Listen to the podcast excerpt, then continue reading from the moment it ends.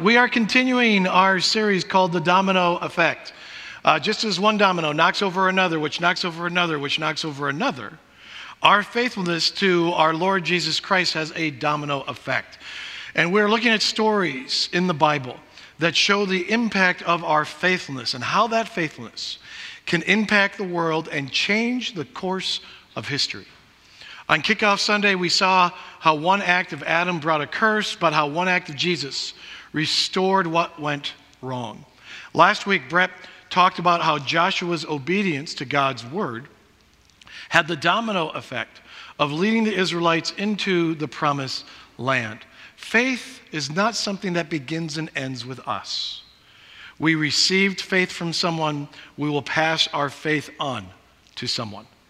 When we are faithful, there is this domino effect that happens. And the evil one doesn't want us to think that we make a difference. And most of us underestimate the impact of our faithfulness. In this series, we want to stress that our faithfulness can be felt for generations. The scripture for this morning is Acts chapter 9, verses 10 to 19. If you have your Bibles, please turn there. Acts is the fifth book of the New Testament, right after the four Gospels. Um, you can also look it up on your phones if you would like.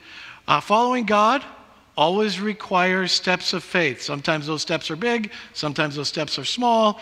Um, but this passage is a story of a man named Ananias who has a vision in which God tells him to do something, which is a pretty big step of faith. It's one of those, wait, you want me to do what? kind of moments. Our scripture reader is Tim Yanay. Uh, so, Tim, please make your way up to the podium. As he does, if you're able, please stand and face the center of the room. Uh, we read scripture from the center of the room because scripture is the primary lens for our faith, it is central to it. And we stand because we believe this is the Word of God. And so, Tim, whenever you're ready, please read from Acts chapter 9, verses 10 to 19. In Damascus, there was a disciple named Ananias. The Lord called to him in a vision Ananias. Yes, Lord, he answered. The Lord told him, Go to the house of Judas on Straight Street and ask for a man from Tarsus named Saul, for he is praying. In a vision, he has seen a man named Ananias come and place his hands on him to restore his sight. Lord, Ananias answered, I have heard many reports about this man and all the harm he has done to your holy people in Jerusalem. And he has come here with authority from the chief priests to arrest all who call on your name. But the Lord said to Ananias, Go this man is my chosen instrument to proclaim my name to the Gentiles and their kings and to the people of Israel. I will show him how much he must suffer for my name. Then Ananias went to the house and entered it. Placing his hands on Saul, he said, Brother Saul, the Lord, Jesus, who appeared to you on the road as you were coming here, has sent me so that you may see again and be filled with the Holy Spirit.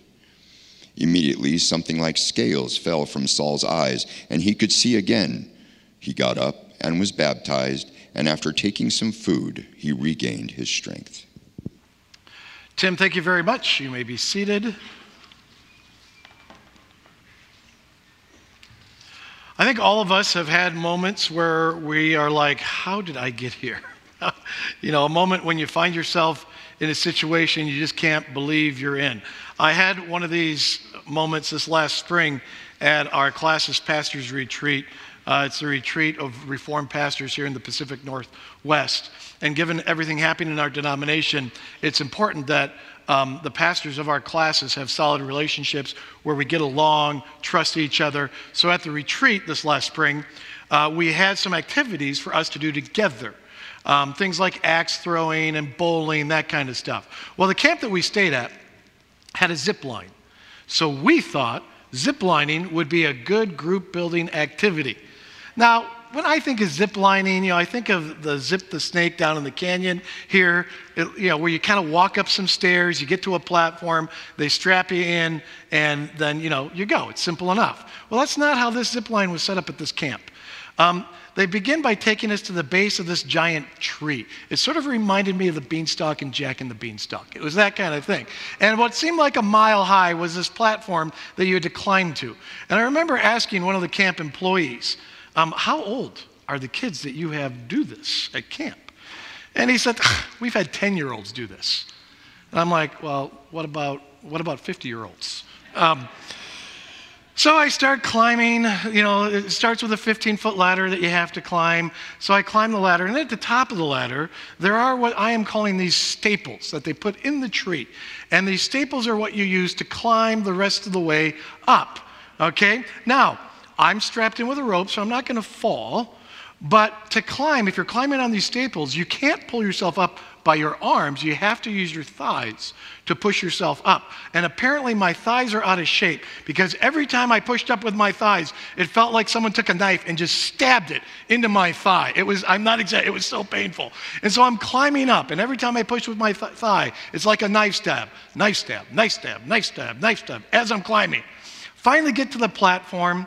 Um, and I am out of breath. And there's another staff member up there talking to me. I'm so out of breath, I didn't hear a single word that he said. And after I caught my breath, I realized what I didn't hear were the instructions for the zip line.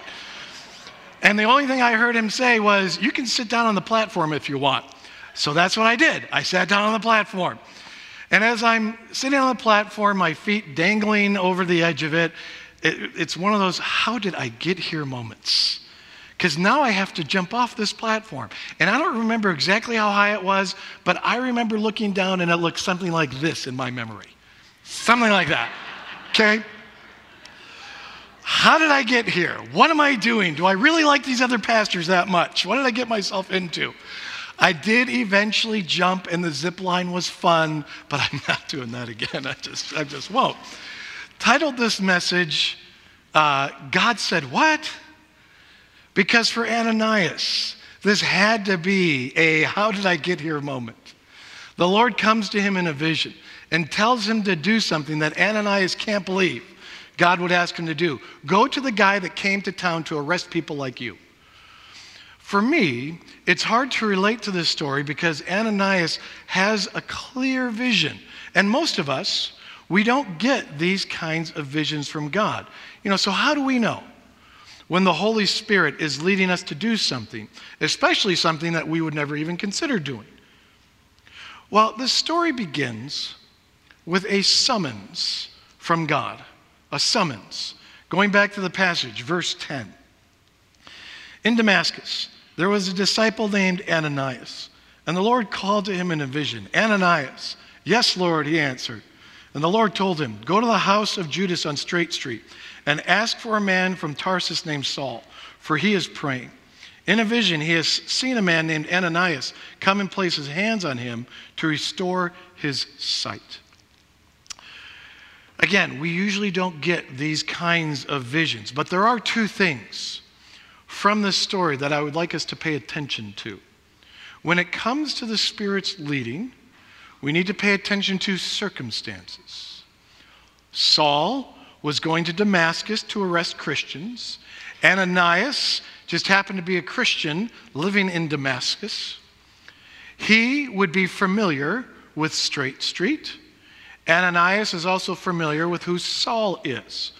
All these circumstances lined up for God to call Ananias. What are your circumstances? Where do you live? Who do you know? What skill sets do you have? What hobbies do you like? What interests do you have? Look around at your circumstances. What are some things that have recently happened to you? Pay attention. God has you in this place at this time, knowing who and what you know for a reason. We are not just wandering through life God has us here for a reason. What are your circumstances? So we pay attention to our circumstances, and we also need to pay attention to proddings. God prods Ananias to go heal Saul. Now, Ananias has a vision that he really can't ignore. There's no getting around a prodding in the form of a vision like this. So if you ever have that kind of vision, you probably should listen to it. But just because God doesn't give us a vision doesn't mean he's not prodding. It also doesn't mean he's not going to keep prodding until we can't ignore it anymore. God doesn't need visions to prod us. God will be relentless and keep putting something in front of us over and over and over again until we finally get it. Do you find yourself thinking about something over and over again? Is there this thing that you just can't forget about and it won't leave you alone? Something has struck you and you just can't shake it. It may not be a vision, but you still can't get it out of your mind. Well, that might be God prodding. And there's only one way to find out you have to follow the prodding. This summons to Ananias, it requires him to leave his safety zone. We all have our safety zones, those areas in life in which we are comfortable. Well, God calls Ananias out of his safety zone. Going back to the passage, verse 13 Lord, Ananias answered, I have heard many reports about this man and all the harm he has done to your holy people in Jerusalem. And he has come here with authority from the chief priests to arrest all who call on your name. But the Lord said to Ananias, Go, this man is my chosen instrument to proclaim my name to the Gentiles and their kings and to the people of Israel. I will show him how much he must suffer for my name. There is a risk with God's call. And for Ananias, the risk is going to a man who has come to arrest Christians. He could get arrested. He could endanger his friends and family. He could lose his home. He might even lose his life. Just a quick little aside here. Lorianne uh, prayed for the unrest in Iran. And while the unrest in Iran isn't necessarily centered on the Christian church there, there are Christians in Iran who, because of this unrest, are in great danger. And um, many of you know that we have personally invested in and have relationships with Christians in Iran. And this is the kind of risk they take. And so please be thinking and praying for them. Um, it is impossible to take a step of faith without taking a risk. The risk is why it's called a step of faith. Now, for us, the risk could be losing a friendship, or hurting a family relationship, or being ridiculed, or maybe some kind of financial loss. There is a reason we like our safety zones because we feel safe in them. Jesus calls us to have the faith to follow him calls us to be willing to take the risk. There is risk and there is reward. Ananias got to be active in a miraculous healing. How cool would that be? To be a part of a healing like that. Well, that's worth the risk. But the domino effect of Ananias' faithfulness was much more than he ever imagined. As you know, Saul's name eventually changes to Paul. Paul writes a large portion of our New Testament. He was one of the most significant missionaries of all time. When Paul gives his testimony in Acts 22, Ananias' step of faith is included as a significant part of it. The act of Ananias' faithfulness continues to impact us to this very day. And I bet when Ananias took his step of faith and followed the Spirit's leading, he had no idea what the reward would be. We are really good at minimizing the impact we can make. Easy to think that the steps of faith we take, nah, it's not that big of a deal. Never underestimate the domino effect of following the Spirit's leading. We have no idea. It would never have dawned on Ananias to reach out to Saul. It's the one thing he really didn't want to do. Yet the Spirit led him to it. And there's a good chance that there is something that has never dawned on you, or at least you've tried to ignore it, something that you don't want to do, that the Spirit is leading you to do. We can look at our circumstances, we can feel proddings, we can, weigh, we can weigh the risks and the rewards, but at some point, we just have to take a step of faith. There's a step to take. Going back to verse 17 of our passage.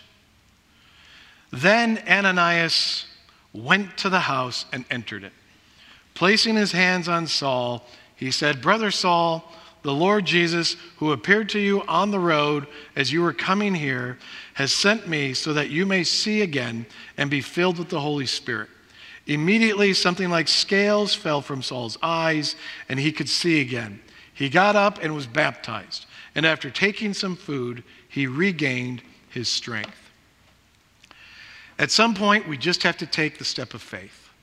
It could be inviting that person to church, or serving in children's ministry or youth ministry, or making time for Wednesday night recharge, or volunteering at the Mustard Seed or Sages Women's Center.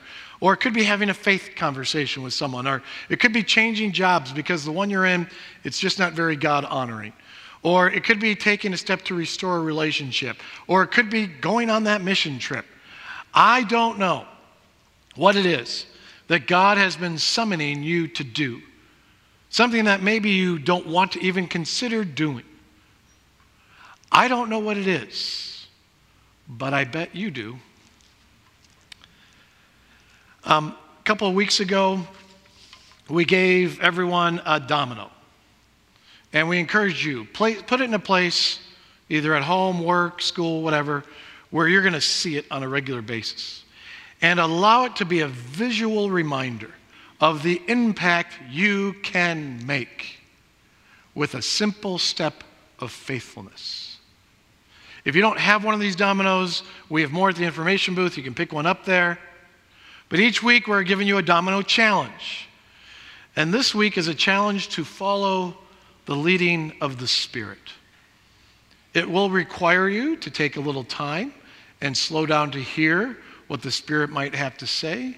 But the domino challenge for this week is take, you know, set aside 10, 15 minutes to pray and simply pray, God, what is something you are calling me to do that I am refusing to consider?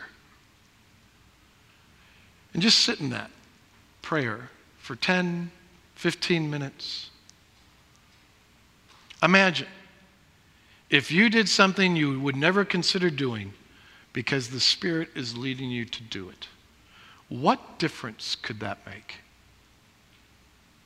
We continue to feel the impact of Ananias' step of faith. What could the domino effect of your step of faith be? Please pray with me. And Lord, I ask that you would soften our hearts, open our ears, our eyes, and um, just be sensitive to what it is you are calling us to do, summoning us to do. Lord, give us wisdom to discern what that might be and give us the courage to take the step of faith and do it. Lord, we thank you for your goodness to us. And it's in the name of Jesus we pray. Amen. Receive God's blessing. May the grace of the Lord Jesus Christ and the love of God and the fellowship of the Holy Spirit be with you all. Amen.